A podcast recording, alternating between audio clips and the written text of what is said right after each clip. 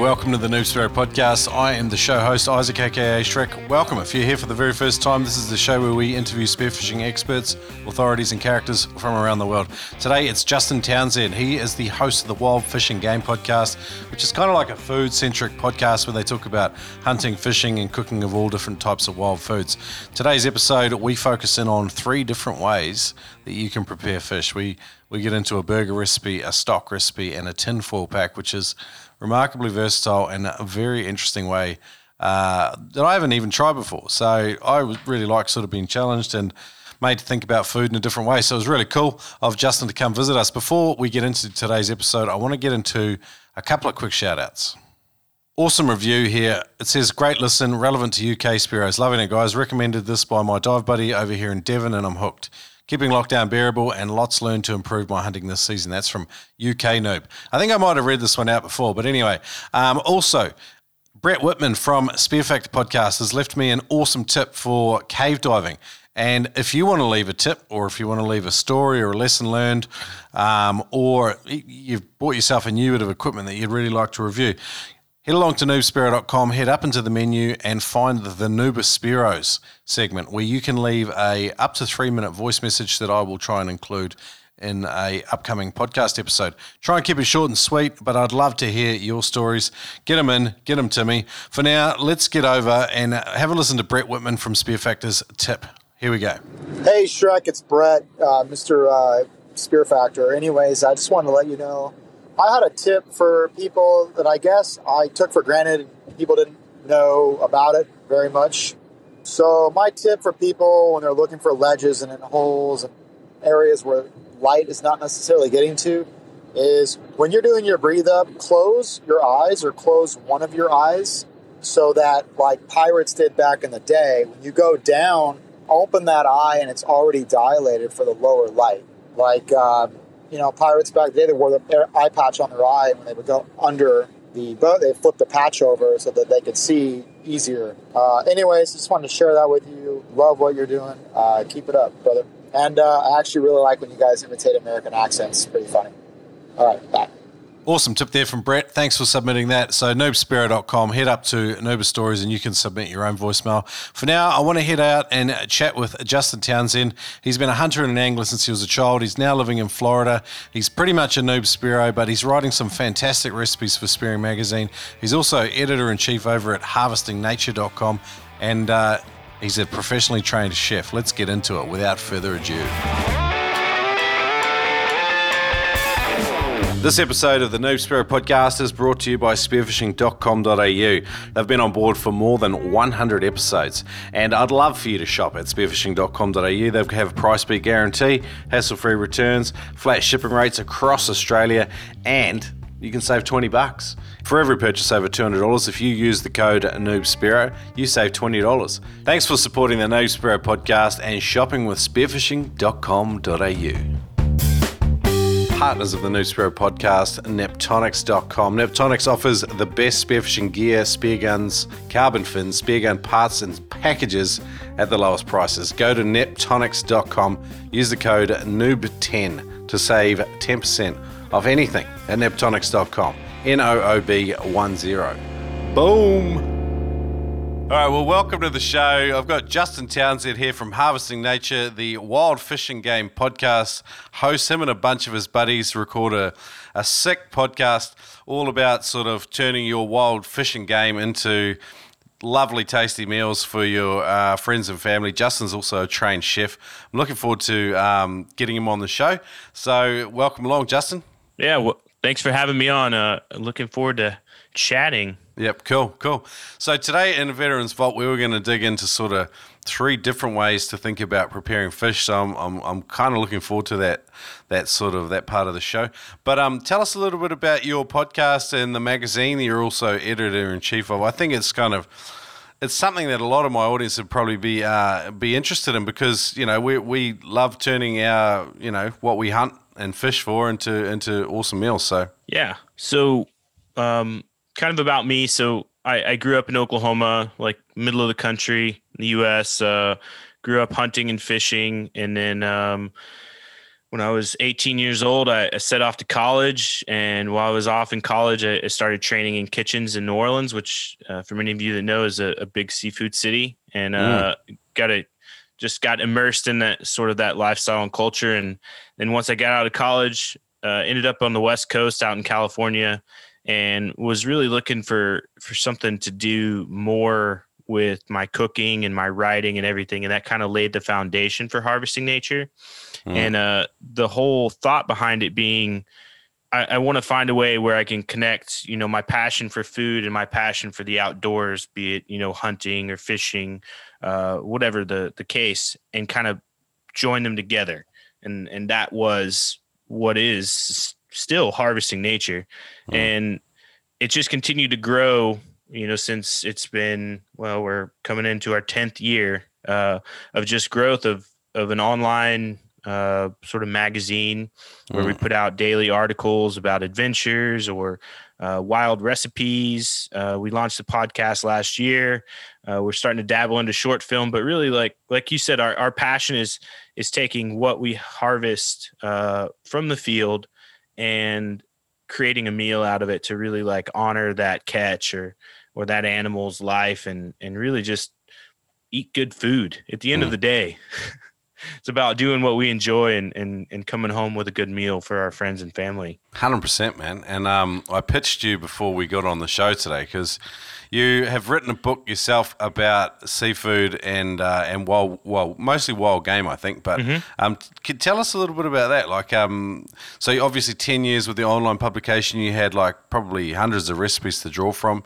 How did that sort of was that? Is that also sort of an extension of what you've been doing with harvesting nature? Mm-hmm. Yeah. So the the book is titled "Eat Wild Game." Uh, I, I, like very straightforward titles. I don't like to to yeah. fluff it up. That way, you know what you're getting. Yeah. And and I just went through there, and uh, it's mostly a lot of venison, uh, wild pig, and uh, some small game recipes like rabbit, uh, squirrel, things like that in there. And mm. it's just kind of a it's some of my favorites and some of those that I'd put together. Some I pulled off the website. Some are uh, unique to to paper, um, mm. but just really wanted to go for it. I saw a lot of other people uh, putting together wild game cookbooks, and I was like, you know what? I, I've got enough. I've got enough confidence and enough recipes behind me that you know why not. So uh, I pulled the trigger. I did the whole self-publishing thing, and and now we sit almost uh, four years later. Uh, you know, it, has been out, and I enjoy it, and everybody that's bought it, nothing but positive feedback. So yeah, awesome. it's just an, another outlet to share the food. Mm. I, like I mentioned, I, I, was also pitching you an idea. I haven't told the community about it yet, but it's um, I'm putting together this idea called 99 Spearo recipes, um, actionable meals for the everyday Spearo, less than 30 minutes prep time, keep trying to keep it really simple, but crowdsourcing all the recipes from the community to um, just help people make people more intentional towards the you know the animals and the and the fish and the game that we take. So um, very much aligned with kind of what you're doing, man. Um, tell us a little bit about your hunting, fishing, and now into spearfishing journey. Like, um, how has that sort of taken place? I mean, you, you said you you've sort of you've traveled all over the country a little bit there and you've lived in different parts of it how has the hunting sort of and the and the fishing sort of gone with that? So, uh, you know, I, I grew up hunting uh, quite a bit and and fishing uh, a lot, probably a lot more than uh, than hunting. But uh, as I grew older and into my teens, it just increased. Like I, I found that the, the outdoor world was like it's where I felt comfortable. It's where I wanted to live. Like I, I would rather be outside running around the woods or the field or near the river or lake than uh than I would just sitting inside. So hmm. that sort of propelled that passion forward. But also to my family, like I come from a big agriculture family, so what we didn't grow or or have to buy, uh, wild game and fish supplemented our meals. You know, it mm-hmm. was commonplace to see you know venison on the table or you know fried fish that we'd caught that weekend you know anything like that just kind of there for us to eat so it was really from the beginning just kind of a natural part of life and then as I moved around, uh, you know, down to the Gulf of Mexico and then over to the West Coast, and now I'm I'm down in the Florida Keys.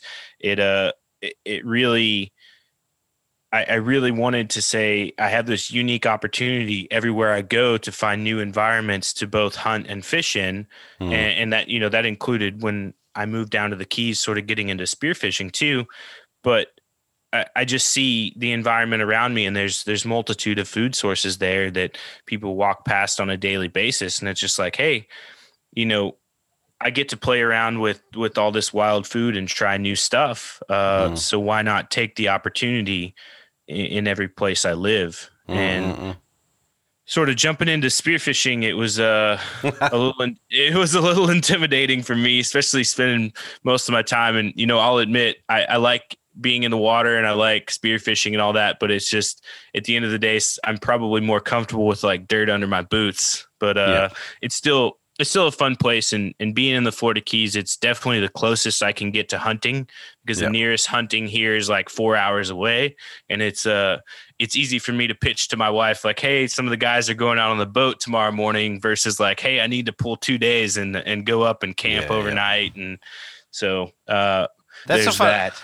That's the funny thing too about adult life when you've got a family and things like that. It's sort of like a lot of you, you know your activities and, and things have to kind of match the context and situation you're in. You know, like mm-hmm. um, if everything's two hours away or four hours away. Um, it becomes a much greater task getting out and doing what you enjoy, even though, you know, like you said, sort of dirt under your boots is, is probably more your zone. With the spearfishing side of things, whereabouts in the Keys are you and sort of, um, and and how has that journey sort of taken place? So I, am down in the key. I'm down in Key West, so very end of the the Keys, and um, as far as getting into it, so um, I, I moved down here in 2016, hmm. and got down here, and I was just like, you know, uh, saltwater fishing being relatively unfamiliar to me. So I was like, well, what can I do? And then you know, some friends were telling me about spearfishing, and I was like, wow, this sounds like really cool. Like, I get a gun, I get to go dive under the water. So I got to figure that part out. Yeah. And then I got to figure out how to shoot this gun underwater and then, uh, and then figure out what fish I'm supposed to shoot and what fish I'm not supposed to shoot. That's the other challenging part. Yeah. But, um, I, I think as I got into it, it's just like, I just found sort of a, a comfort in it and uh, just began to really enjoy it. You know, we we are fortunate enough to have good weather here the majority of the year. Like the visibility is kind of off and on at different parts with storms, mm. and you know you get hurricane season, churns up the water and stuff. But uh, when things are good here, they're really good. Mm. So that's I think what's kind of kept me back. And it's like I, I live across the street from the water, so I can literally just grab my gear, call a buddy, and like we're in the water in like 15 minutes. Wow. So I've got a buddy who's a bit further north of you, so Islamorada. Um, his name's uh, Ed from Killshot Spear Guns, mm-hmm. and um, he's got a shop there too. If you're looking to stop or do a course as well, but um, he sort of said like a lot of the stuff you've got to travel by boat to get into the good stuff. Is that true down in Key West as well? Yep. Yeah. So uh, th- there's obviously opportunities like the thing is it gets kind of shallow and you end up with sort of these grass flats in in places and mangroves uh, in areas so the water doesn't get too too deep and like you can you can hit some of the channels and stuff but it's like the best opportunities are definitely by boat and it you're not traveling far. Like you may need to just travel five to ten minutes by boat just to get to a spot yeah. Uh, or there's opportunities where you can travel you know for two hours and get to some really great spots. It's just kind of kind of what you're what you're in the mood to. There's also some great shore diving. Like there's some a couple spots off the south side of the the island that you can hit uh, just walking off, and uh, you know even here by my house. So I'm on I'm on the north side of Key West, and and there's some areas too as well. Mm. Okay, so uh, did how comfortable were you in the water, and um, how was the free dive? Uh, uh your free dive spearfishing? Mm-hmm, yep, free dive spearfishing.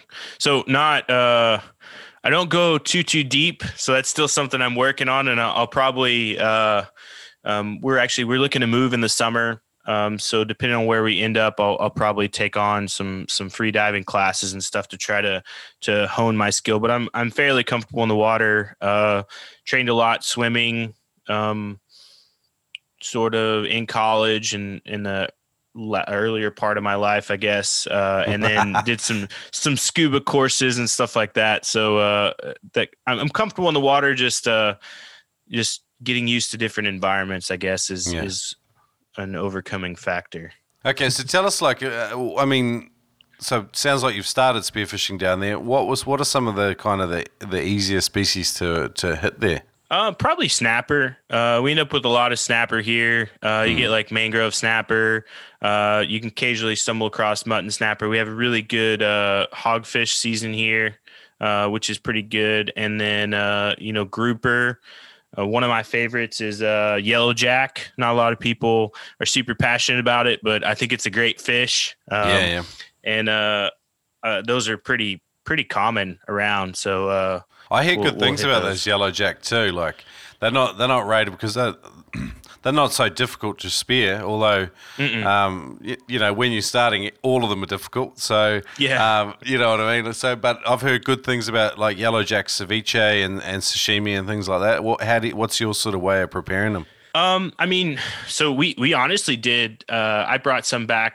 Uh, one day we brought back some hogfish, we brought back some grouper, and we brought back some yellow jack. And we did my wife and my daughter and I. So my daughter's eight, and we did a. Uh, I cooked them all the same exact way, salt, pepper. I was like, we're gonna figure out like these are some of the most common fish in our area. We're gonna figure out which one we like, so that we know like, hey, I'm out there spearfishing, and like, boom, there's a hogfish. I want to get it and bring it home, or boom, there's an amberjack. And uh, so we ended up like all three of us, hands down, like the yellow jack uh, took it for for different reasons um, over the other two, and Mhm. it, it just it became a, a favorite. And I mean, I've done it. Done it on the grill. I've done it fried. I've done. Uh, we would do like a poke with it, and um, you know, it's it's just a good all around like versatile fish. I think we've done some Mhm. fish soups with like coconut and curry and stuff. So really, just just trying to mix it up. Yeah, nice man, nice. Okay, cool. All right, so you who's did someone show you the ropes when you got in the water? What was the story there? Um, n- not really. I had a I, I had a buddy who came down here around about the same time, and and he and I kind of both got into it. Uh, so a lot of uh, a lot of reading, a lot of researching, and and sort of YouTubing, and you know, being new to the island, I didn't really know sort of where to go outside like the the local spearfishing shop or you know wherever to be like, hey, can can somebody help me out? Can somebody take me along? And then you know through the years through work and things like that i've i've managed to connect uh with other people who spearfish and we've kind of got this little little team of of about four or five guys that will will go out with each other so it's a we built a little community Yeah, nice, nice. And um, has everyone got boats? Um, so two two of the guys have boats. I don't have a boat. Uh, I've just I, I had a boat at one point in my life out on the west coast, and um, just decided it was probably better to uh, to avoid that one. So I have a lot of friends with boats. I'll say. yep, that's the way. That's like that's like number one tip and ninety nine tips to get better at spearfishing is just make friends with boats. Yeah, make No. friends with boats and and be good at cleaning fish. Yeah, yeah. With you, I mean, when you're friends with people with boats, it's a little bit different. But what about like, have you been out with um, guys you're not really yet friends with or don't have good ties and relationships with? Have you been out on strangers' boats to go spearfishing? Um, I mean, not not necessarily strangers' boats. I've I've been out with uh people that I don't know that well and sort of are like new to the group, or maybe they're they're in town visiting one of the other guys or something, and and we've taken them out. So uh, definitely had those experiences. Or people who are just we're friends with, but interested in spearfishing and never done it before, and you're kind of like, well, come along, like I'll I'll kind of show you what I know. Yeah, yeah. So what's your sort of your code? Like, how do you um, make sure that you're, you know, um, being the best crew member? I guess. Um, for me, so I, I'm always like, uh, I'm always eager to help, you know, 10 lines or do whatever and, and drop anchor, pull anchor.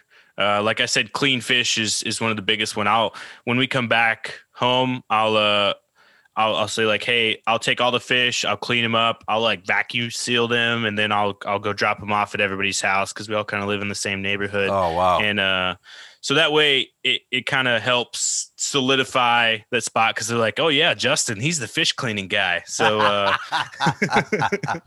uh it works out because you know at the end of the day when everybody's hot and tired and you're just like you've been out there for a while it's like who wants to clean fish and it's like Yeah. i i don't want them to go to waste so i'll i'll push through it Um, another thing, helping out with gas is big. You know, uh, the guys aren't sticklers about it, but I'm I'm always quick to be like, hey man, like you want money for gas? Like I'll I'll kick you some money, whatever. Mm-mm. I think for me, that's part of that. Another idea for that book that I want to put together, the 99 Spear Recipes, because it's like you, you know, you, you know yourself. You go out spearfishing, you're in the water for, I don't know. I'll, I'll go out. I'll be in the water for eight hours if I can. If uh, mm-hmm. particularly if we've got plenty of people vo- that want to volunteer for, for, for to be boatie or the skipper, you know, because we do a lot of drift diving. Um, I'm not sure mm-hmm. if it's the same with you, but you get in and you know it's an hour to and from each way, and then you spend all that time in the water. You're dehydrated, you're buggered.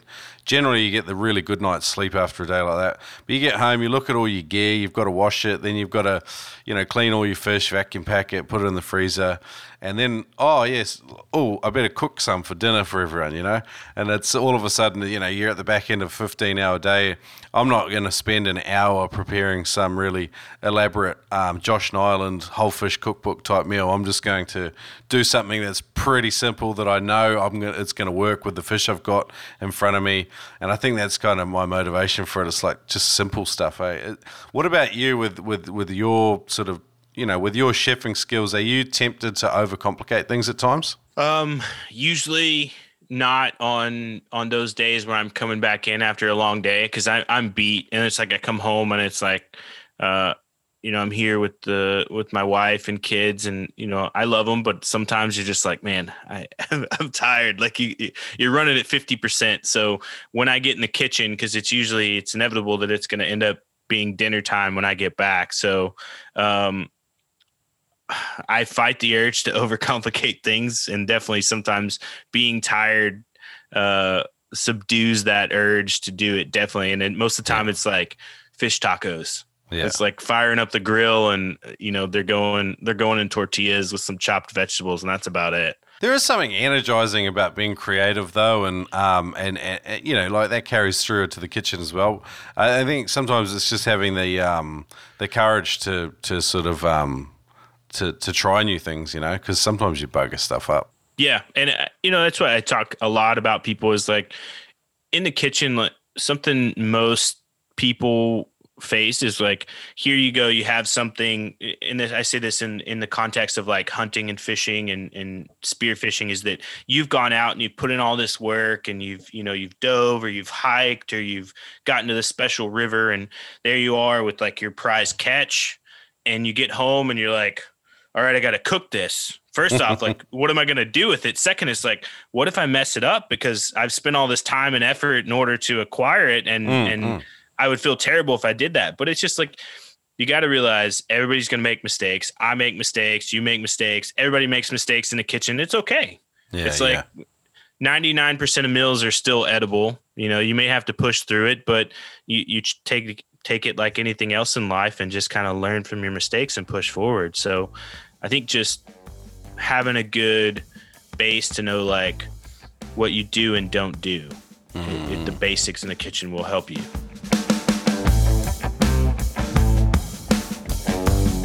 If your buddy had a blackout on your next spearfishing trip, think what would the outcome of that be? Do you know how to revive someone from a blackout? Would you even be in a position to do something about it? Or would you be diving, chasing after a fish as your buddy sinks down to the bottom of the ocean? Do you know where most blackouts happen? Do you know what you can do to minimize your risk of having a blackout? My name is Ted Harty, and I'm the founder of freedivingsafety.com.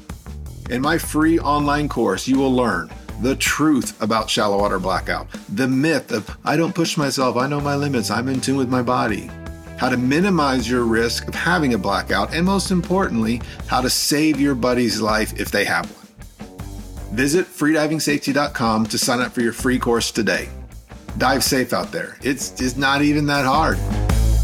I think this is a really nice segue into you know what we were going to chat about for Veterans Vault. So we'll come back to your spearfishing journey. I wanted to talk to you about you know three different ways to prepare fish. So um, let's hook into it. So I believe you've got you've got three sort of techniques you've identified. You uh, one of them is a burger. Uh, yep. So, so, what are you doing this with the yellow jack? I mean, what's the sort of the process? No, so this you could do it with yellow jack. You could probably do it with. Uh, you can definitely do it with any like firm uh, firm meat fish uh, like tuna.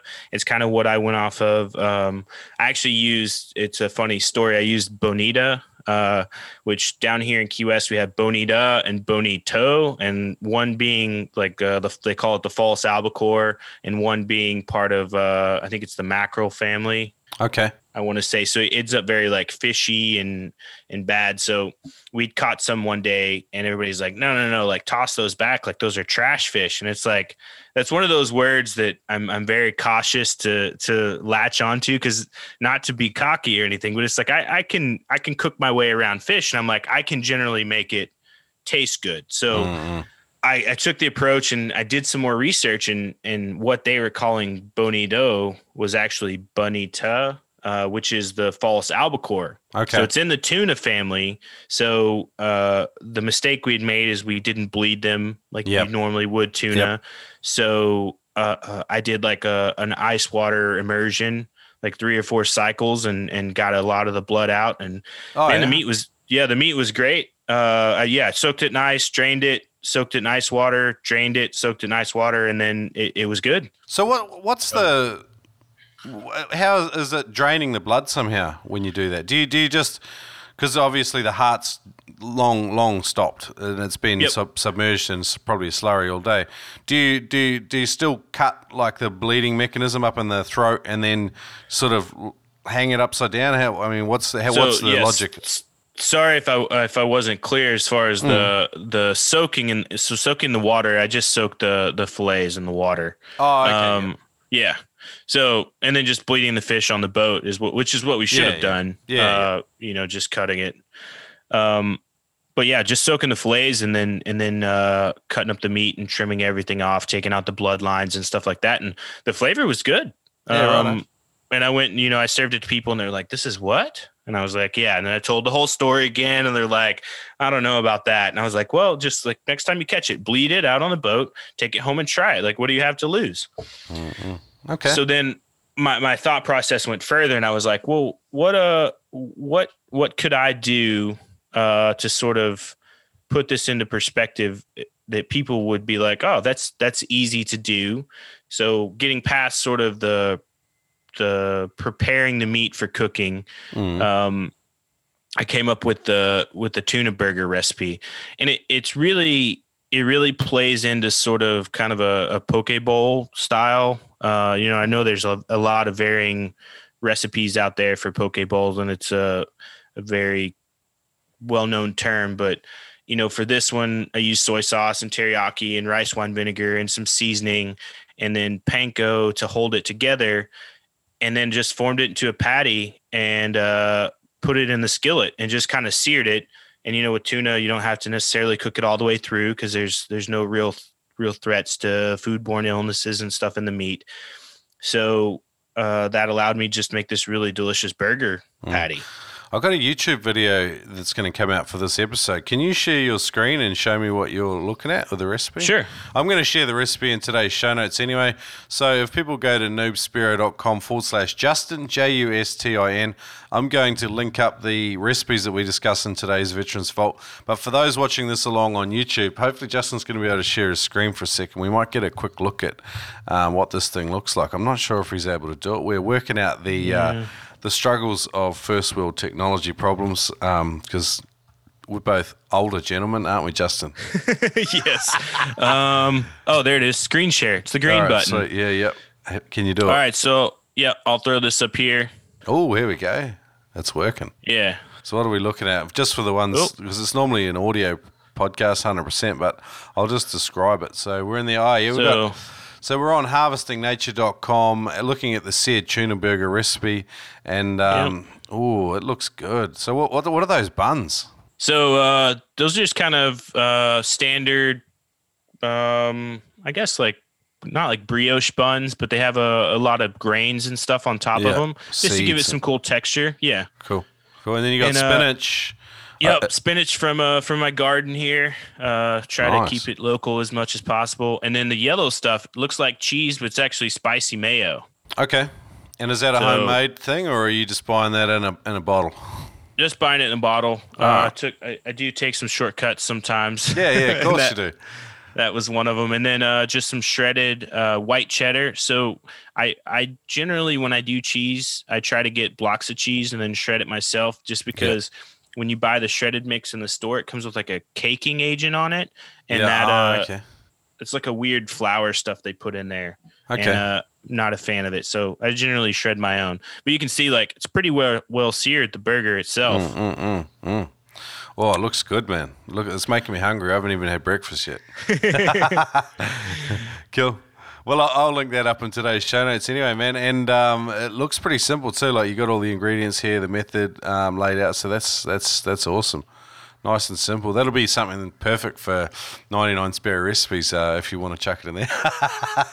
yeah, yeah, super uh, super quick, super easy to do. So Cool, it'll probably take you longer to clean the fish than it will to make this burger. Yeah, yeah, yeah. I haven't. Um, it's not something, a dish I would make often, to be honest. Is uh, the old um, the old burger. Um, it's just not something I think about a lot with fish, so it's a, it's a good one. Um, sh- do you want to move on to number two? Yep. Let's move on to number two here. And uh so for number two, so what I have is a, a lobster stock. And Okay. uh so here in, in Florida we have the spiny lobster, which, you know, I know granted it's it's not necessarily we don't go out and spear them. Um, but we do it's really common and it's really popular to do. And um I lived on the West Coast, uh, didn't get out as much for it there, but here I definitely uh, took as much time to get out uh, several times throughout the season that we have to to grab these spiny lobsters. And you, I mean, you can catch them with a net. You can grab them with your hands if you're you're skilled enough to do so. Uh, but I mean, they're they're pretty common all over the place. You know, they live in the the coral heads and in any little rock ledge or or hole in the ground that they can find. But uh, I I chose a stock sort of as a way, and I can I can share my screen again if you'd like for this one. Mm-mm. Just describe just describe a stock while while you're doing so, if you can. Sure. Um, yeah. So the the stock itself, basically, you think of uh, like a soup base. Yep. Um, but you can do so much more with it other than just make soup. So um, you know, I use it a lot. So if I cook pasta and I know that I'm gonna have a seafood uh, in my pasta dish, like you know, be it down the road, not necessarily directly in the pasta, but um, if I'm going to top it with seafood or lobster or something like that, I try to pair it with a stock that's been prepared in the same manner. Okay. And um, so this would be an instance of like where I would use it. I use it rice, almost the the same method. So here you can see. So this is the the lobster in the in the pot here with a a bunch of vegetables and stuff with it. Yep. So um, this is after you've taken the meat out. So you want to get the tail meat and all that stuff out and sort Yeah, of set that say that. aside. So you want to you want to eat all the good stuff out of the lobster, and then with the with the remnants, you kind of you're putting it into a big pot with vegetables and mate. Do you do you put herbs and spices in there as well? Oh, sorry, herbs Oh, and yeah. spices. Yep. Yeah. Do uh, uh, bay leaf, salt, uh, usually like big cloves of garlic. I Mm. think for vegetables, I pretty commonly will use carrots and uh, celery, onions. You know, kind of, I use a lot of too, like whatever I have around. There's, although this is a set recipe, you can you can definitely go off of it in uh in different ways. So so I mean, critical for this, you need like a really big pot, don't you? And then you, you need some jars to to to put all the stock in when you're done. Yep. So I use uh like common here mason jars, and then uh, I put those in the freezer, and, and they'll they'll stay good for a couple weeks. And then when I'm ready to you know make pasta, soup, or uh, you know whatever else, I, I just pull it out and let it thaw out, and then just dump it in there with whatever I'm cooking. So This would work equally well with um, with fish heads, wouldn't it? And with Yep. fish frames and things like that. It would. So the the only difference being that uh with fish, uh you don't have to do it. So like the time to make on this one would be an hour. Okay. Um you don't have to cook it that long uh Yeah. because it's a white stock and fish in order to get kind of all the nutrients and flavor out of it, you don't have to uh you don't have to cook it that long. okay. So, you know, 10 15 minutes at a boil and it's generally good. Okay, and you've got lemon in there as well. Um, cool. And so with, with the so what you're straining the the pot at the end into these jars, and that's kind of and yeah, so generally, yep. Okay. Sorry, didn't mean to cut you off there. no, no, you're right. That was kind of all my question was. I'm, I have never made a stock. Um, I always just buy it in those crappy things you get from the supermarket, and I think this is like a, you know, because I haven't had a, a huge pot. Some of these things have sort of held me back, but um, mm, I'm going to have to look at that one. I like it. Yep. So uh, I, when I strain it at the end, I, I, I strain it, you know, first I have like three different strainers I use because generally with the stock, you want to try to get it as clear as possible because what you're doing when you're straining, you're straining out the remnants of the spices, any like chunks of meat and stuff like that that are still in the stock. Mm-hmm. And you want to pull those out because those are going to continue to add flavor to the liquid. And so like once it's where you want it, you want to pull pull those extra little bits out and just have just the liquid. And then you can use the leftover for like compost or something for the soil outside? Is that what you? Mm-hmm. Yeah, yeah, yeah, yeah. Generally, um, not as much with lobster shells because they, they take a lot to decompose. I mean, I guess you could you could mush them up, um, but the vegetables, yeah, definitely straight into the compost. Mm-hmm. All right, cool. Like it, man. So we got stock and burgers. Number three, what are we doing now? Number three. Uh, so number three is is actually uh, when we were talking earlier about sort of coming back from uh, coming back from a day of spearing or you know fishing or or hunting, whatever. Uh, I have some tinfoil packs that that I make, and this is tinfoil, aluminum foil. It goes by several different yeah, yeah, yeah, things. Yep. yep. whatever part of the world you're in. Well, and, here, uh, here it'll be aluminium, but aluminium, um, but aluminum is fine. we can so, rock it. Uh, so with aluminum foil, you basically you take and combine you know whatever vegetables uh, you like inside of it. So a common thing would be like potatoes.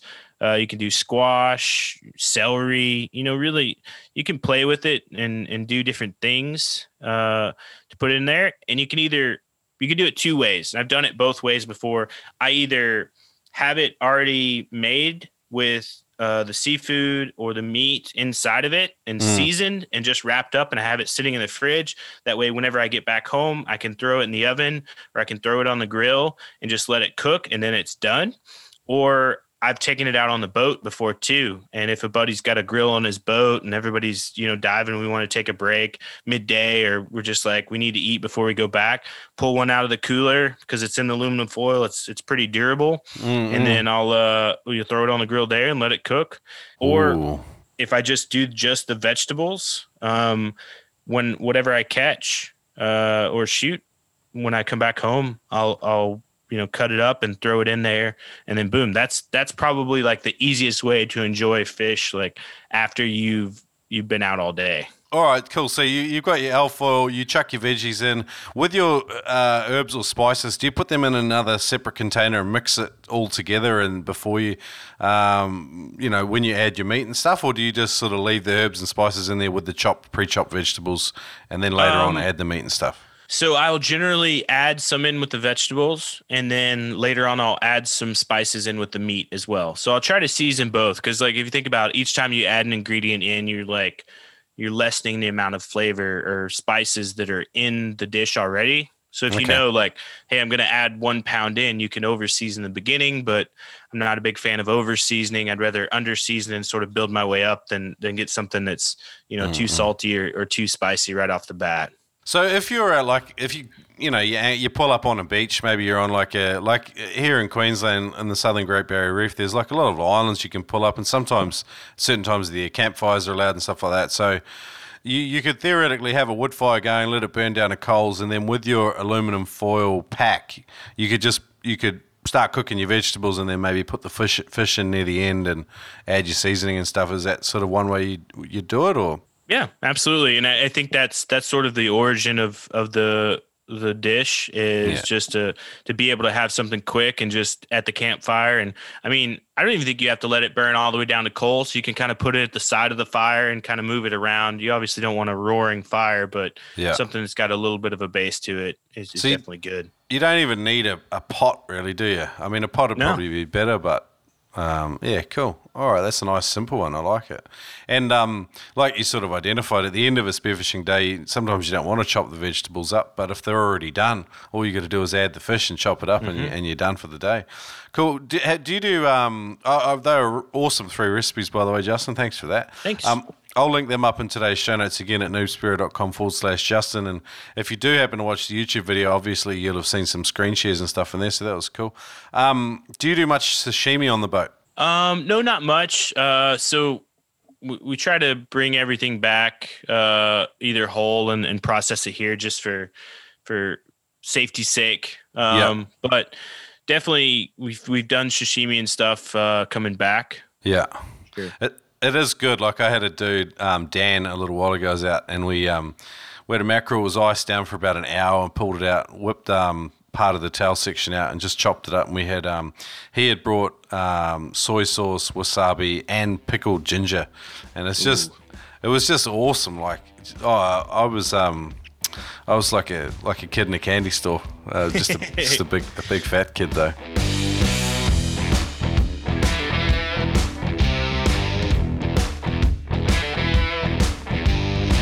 This episode of the Noob podcast is brought to you by the world's greatest spearfishing magazine, Spearing Magazine. There are news and reviews for the latest spearfishing equipment and gadgets inside. There's practical how to and DIY type articles.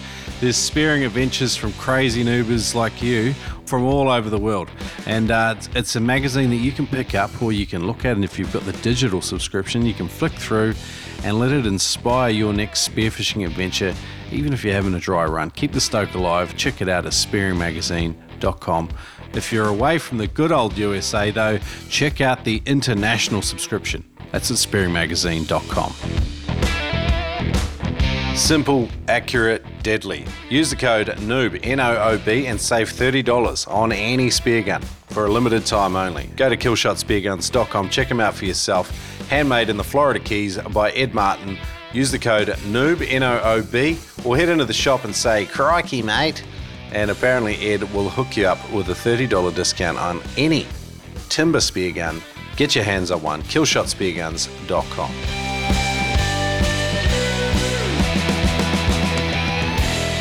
Cool, man. Segue away back away from food, back into your spearfishing journey. Um, what do you think for you personally were the or are the hardest things um, in spearfishing? Like the hardest things to get competent at? Um, probably the hard, hardest thing for me is just uh, just getting down, down it, down into depth, and then I think I, I struggled a lot with in the beginning, sort of uh, one identifying different types of fish. Other than like I'm gonna go out for a specific fish, and it's inevitable you're gonna see other ones, and it's like, is that one good or is that one not, or is that mm-hmm. one small or is that one kind of learning that that underwater judgment to Yep.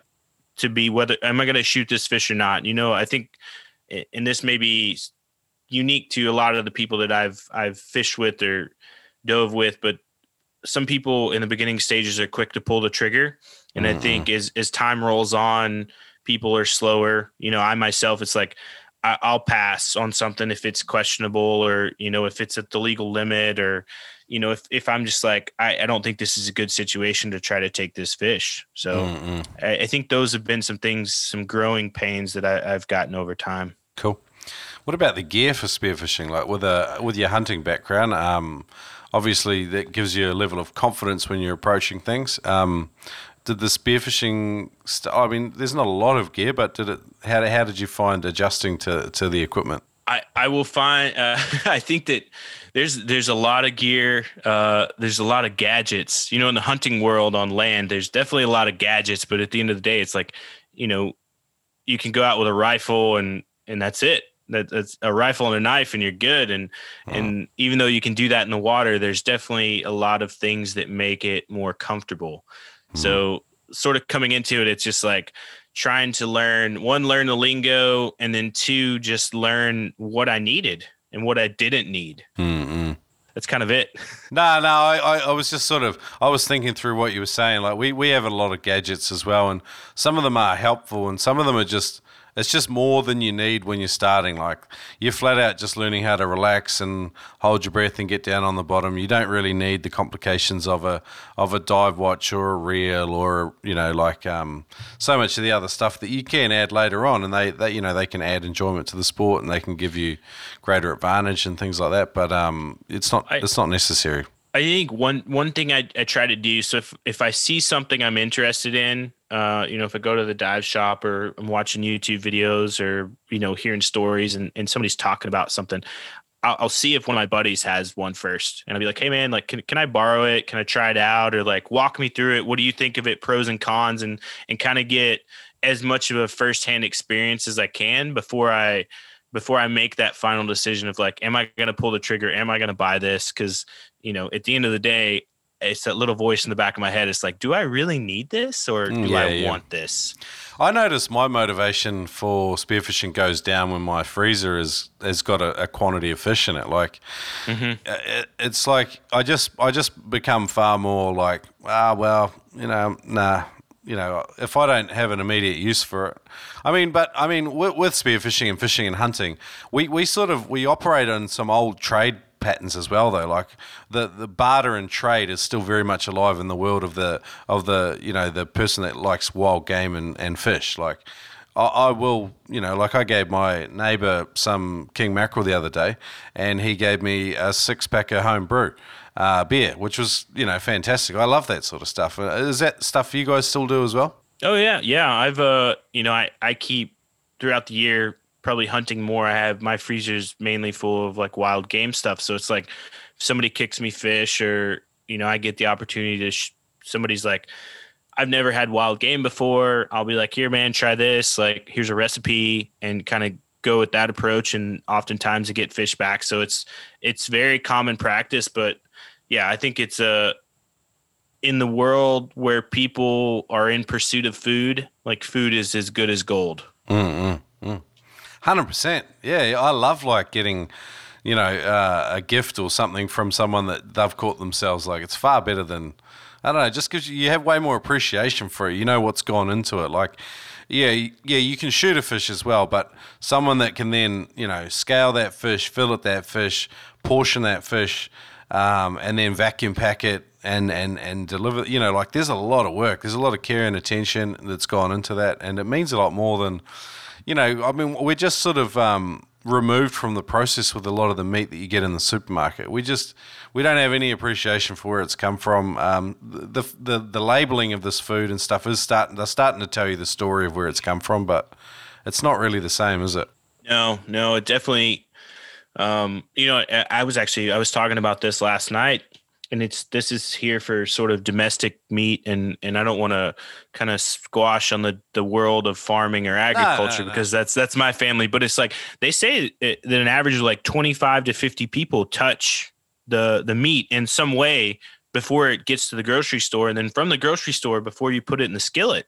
Mm. So it's like that that alone, it's just like, man, it's a it's traveling through a lot of paths before it gets here versus like if I'm going to spearfish or if I'm going to hunt, it's like I know there's maybe one or two people that are sort of and I have a comfort in that too to know Mm. like I know that I'm giving my friends and family like really good quality, like safe food. I worked in a beef processing plant, uh, one of my first jobs actually in my late teens. And, um, you know, when you do watch that whole process from when the animals, you, you know, are led into the yards to when they come out the other end in a box, like it, it is, it is strange to be part of that process. I think, yeah, like it, yeah, it's a sort of a, it's an untold story. And a lot of people the shop in a supermarket just aren't even aware of any of it. They just, yeah, uh, which you know, which is the vegetarian's argument, I guess. Um, but we're, we're of the other ilk. We're the we're happy to kill it and do it all ourselves, so it's good. Um, with uh, what what about so so far out in the ocean? You've, you've have you had any scary situations? Um, probably like scariest ones. Uh, we had an issue with some tides one day. Uh, we were out on one of the jetties on uh on the north side of Key West on like our northwest passage. There's some jetties there, and and the tide. Uh, I guess I won't say unexpectedly switched because the tide switches the same, but Yeah. uh, we we weren't as attuned with the the tides as we should have been, and uh, it switched and and it turned into uh, you know, luckily all the guys in my group were were pretty fit guys. Uh, I mean, I'm not too too fit. I don't want to throw that out there. I'm still kind of I'm still round, but uh, um, yeah. you know, we were we were able to uh make it back to the boat, but it was like it was exhausting and, Yep. and just fighting and pushing. And it's like had we been out there with someone who wasn't quite as proficient as swimming, like it could have turned into a dangerous situation really, really quick. So I, I think that's probably like it stands out. Definitely is the most like, oh man, we got to be careful. Man, I've had the same. We were anchored out up up on a spot, and normally we don't do that. We uh, a lot of the time where we're diving out here, we we leave a person in the boat, um, and for a host of reasons, you know, getting fish out of the water, away from sharks, and interfering with boat traffic and things like that. But um, we were at anchor. M- One of my friends made the call to anchor because we actually arrived on slack high tide, and while we're in the water, the tide changed and this patch of water is like a you know a lot of tidal current runs through this area. And um, literally four of us were swimming as hard as we could for the boat for 40 minutes before we finally made it back. And that wasn't you know where the tide had reached full ebb you know because there's a bell curve for the tidal movement you know like whether it's flood or ebb. And um, if you're in that part of the tide where the water's at its at, you know the most motion. Um jeepers you, there's no way you're swimming against it. And um yeah it's it's it's you know every area is different. So you've kind of got to learn learn things and and find out those things to, to to stay safe. So you guys obviously learned a valuable lesson that day Oh yeah, one hundred percent. And I, I'd say you, you mentioned like leaving a guy in the boat, and I think that definitely led it led to the evolution of like now somebody's like, hey, I'll, I'll you know I'll take the I'll take the boat this time, or you know I'll stay in. yeah Uh, but just just having that safety there too is, and knowing the tides. I think it basic seamanship when it comes to that too. A lot of the systems and practices you adopt in life are from learning lessons. Unfortunately, in spearfishing, some of the lessons that you learn can be fatal. Um, I think, thankfully, most of the time we all get away with it. But um, yeah, what about like um, buddy diving and stuff like that? Is your crew pretty good at that, or are you guys like, do you hunt shallow and just all head in different directions? I'd love your No, we- honesty.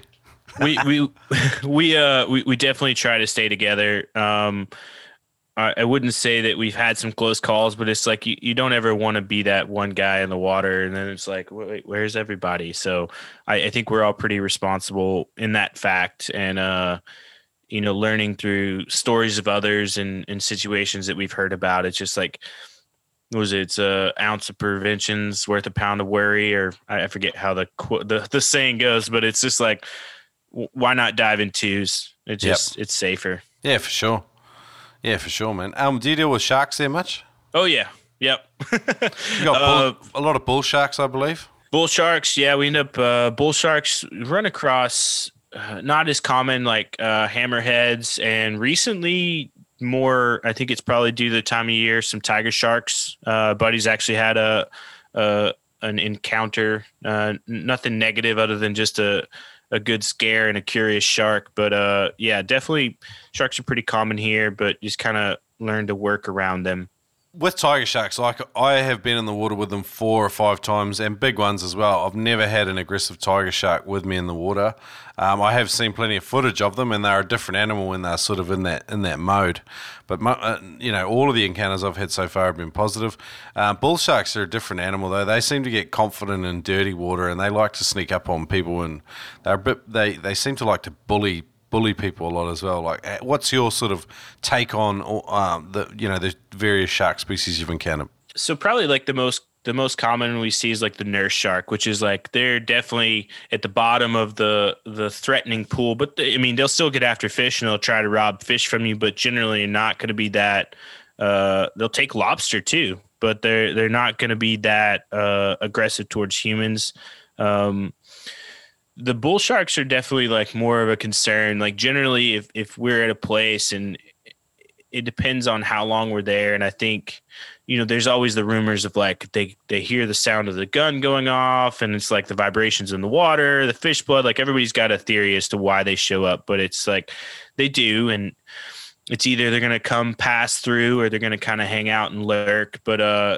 you know, I, I've never had a knock on wood a, a negative encounter, and, and I d- hope I don't. But uh, you know, I've heard of people like getting bumped by them, and Mm. you know, the thing is like kind of the way they go into is just they go in and almost eyes closed and dive at whatever they originally targeted. So if you move or you're out of the way, like eh, you're gonna miss it. But if you're in that bad spot, like he may get you. Mm, So mm. Yeah. Um. I mean, most of the shark encounters we have are pretty positive or fairly innocuous, and but it's like it, you know when a person finds out you spearfish, the first question they ask is, "Oh, what about sharks?" You know, what's your response? Um, my show. So I, I learned so on on our podcast back in our first season, we we talked with uh, one of my buddies down here. His name's Aaron Young, and he's a, a charter captain that does spearing and stuff. And his is like his Oh. common response is like, uh, if you taste the water and it's salty, there's probably sharks. And I was like, that's like the perfect response. So you know, and then I go on to say like you know, as long as you go about things cautiously and like be smart, be aware of your surroundings, and you know, sort of, uh, it goes back to like know when to shoot, and not to shoot. Like we've shot fish, and it's been like, oh, there's a shark, or we've seen shark, and then there's like that prized hogfish there that we want to shoot, but we know it's going to turn into a situation if we do. Cool, cool. All right, cool. What about funny stuff? Um, you you seem like a pretty uh, jovial sort of chap. I'm imagining your uh, your your peer peer group are a bunch of funny bastards as well. Oh man, funny stuff. That's a hard one. There's a lot of good moments. Um, I'm always partial to a poo story. I haven't heard one for for months. I reckon uh, what is it? a poo story. A poo story. Ooh. Code Brown, you know. I I think we, we've gotten pretty good at coordinating movements of Code Brown. So, uh, uh, luckily, I did get. We had uh, uh, we had a, a friend get sick, uh, not seasick. I think he had a he had a bad fight with a fish. Actually, Yeah. a yellow jack kind of Yeah. kind of kicked his butt, put up a good fight, and I think he drank a little salt water, and then was just kind of hanging out on the boat. And then uh, I was coming back to the boat, and I was just like, "What is all this stuff in the water, like floating around me?" And I look up at the side of the boat, and he's blowing chunks over the side, and just like drifting into me. And uh, Oh, that's Oh. fair. I was just like, "Man!" I yelled at him. I was like, "Dude, I'm right here." He's like, "Sorry, bro, I didn't see you." So, that- that- so so you got a bit seasick and then just decided to um just to, just to throw you a like a confetti um a confetti party made of just just his guts. yeah, leftovers. Ugh. Love it. what a, what a way to shower and clean yourself up after a dive. right? Cool. Um, for people starting out spearfishing, um, do you give them any advice? What's your sort of um, your go-to bits of advice? um, sort of go into it with without having sort of a mentor or somebody that that I latched onto to sort of kind of show me the ropes. I always recommend to people like find someone you click with that's that's in the community that you know is safe, that seems respectful and, and a good steward uh, of the of the sport, and kind of like pick their brain and you know if it seems right, have that conversation. Be like, hey, like, can you teach me? Can you show me? Like, what do you know? And then um, I know there's a lot of good resources online and, and sort of in dive shops and classes and, and people teaching. So probably those those points. Are you considering a, a free diving course? Possibly. Um, I'm gonna see how it goes. So we've got a few months here. Uh, we'll, we'll see where we end up next. And uh, yeah, possibly. All right, cool, cool. Um, fast a little bits bits of uh, of questions. We got the Spearo Q and A. So, um, who's who has been the most influential person in your spearfishing so far? Um, probably uh, is a guy named Justin Lee. He lives in Hawaii. So Yep. uh, just Justin and I have, have talked on and off for several years. Uh, with Harvesting Nature, he he did some writing for us, like in the early part of of our foundation, and and always tried to stay in touch back and forth. So kind of watching his story online and then talking with him. Uh, really inspirational. He gets out there and has some cool adventures. So it's always like those those big dreams I have too. Yeah, yeah, he's a rad dude, man. Uh, I think episode ninety nine it was uh, Justin Lee on here, so yeah, he's a good dude. And um, who's the best? Per- uh, sorry, who's the best person to go spearfishing with, and why? The best person Out of all your dive buddies so far, who would you like to go diving with the most? Oh, out of all my dive buddies, probably my, my buddy Dave. Oh, this is hard. I'm gonna make somebody upset. No, probably my buddy Dave. Like he's he's a really good uh, proficient diver. Um, he he's good at getting down at depth.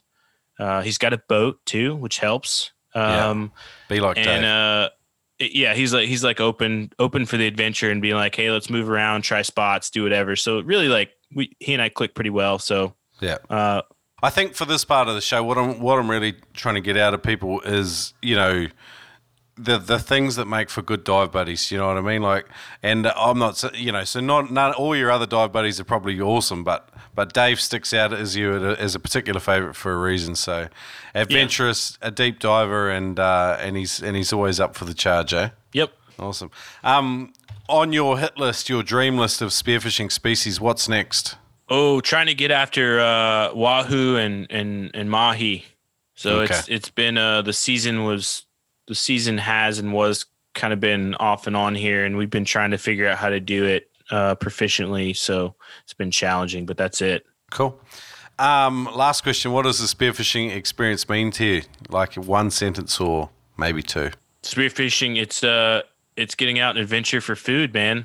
It's a way to put way to put food on the table and have a good time doing it. Cool, cool. So, Wild Fishing Game podcast is also uh, what's harvesting. What how, what how do we say the website with the recipes and stuff? Uh, harvesting nature. Yep. So it's uh, www.harvestingnature.com. We're on like all those social media platforms, like the same way. Okay, so harvestingnature.com and, and harvesting nature on all the socials is the best way to connect. Yep. Yep. Awesome.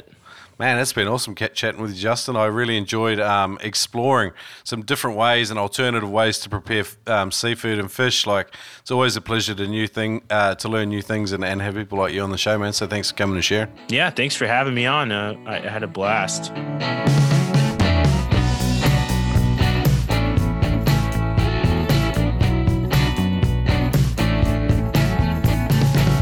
Super cool episode there with Justin Townsend, host of the Wild Fishing Game podcast. Head over and check that out. I would encourage you to do so.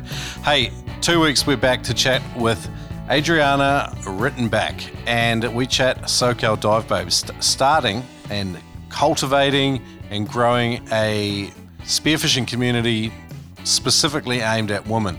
Uh, the men are not excluded though, so let's not worry too much about that. But come back in two weeks. Adriana was, she's a phenomenal chat, and I really had a great time. So I will see you in two weeks. As usual, um, you can leave a Nooba story at noobspearo.com, and that will be included in an upcoming episode. I'd love to hear your stories about what's going on in your spearfishing. But otherwise, hey, thanks to the patron listeners. If you want to become a supporter, go to patreon.com forward slash noobspearo and do so. Awesome, I'm out. Have you ever wanted to slay fish with a weapon of your own creation? Good news for you. Episode 123 of the Noob Spearo podcast with Ed Martin from Killshot Spear Guns lays out the pattern and the plan to help you build your own weapon of death uh, and lay waste to fish with something with your own maker's stamp on it. And along with that, go to today's major sponsor website, neptonics.com. Go to the Spear Gun Builder page and select your components to build that magical weapon and use the code NOOB10 to save a further 10% off on anything in your shopping basket. So visit neptonics.com. Use the code NOOB10 to save 10% off store wide. This special episode of the Noob Spearo podcast is brought to you by spearfishing.com.au. Longtime partners of the Noob Spearo podcast, spearfishing.com.au have a listener deal. Use the code NoobSpearo to save $20 on every purchase over 200. Thanks for supporting the Noob Spearo podcast and shopping with spearfishing.com.au.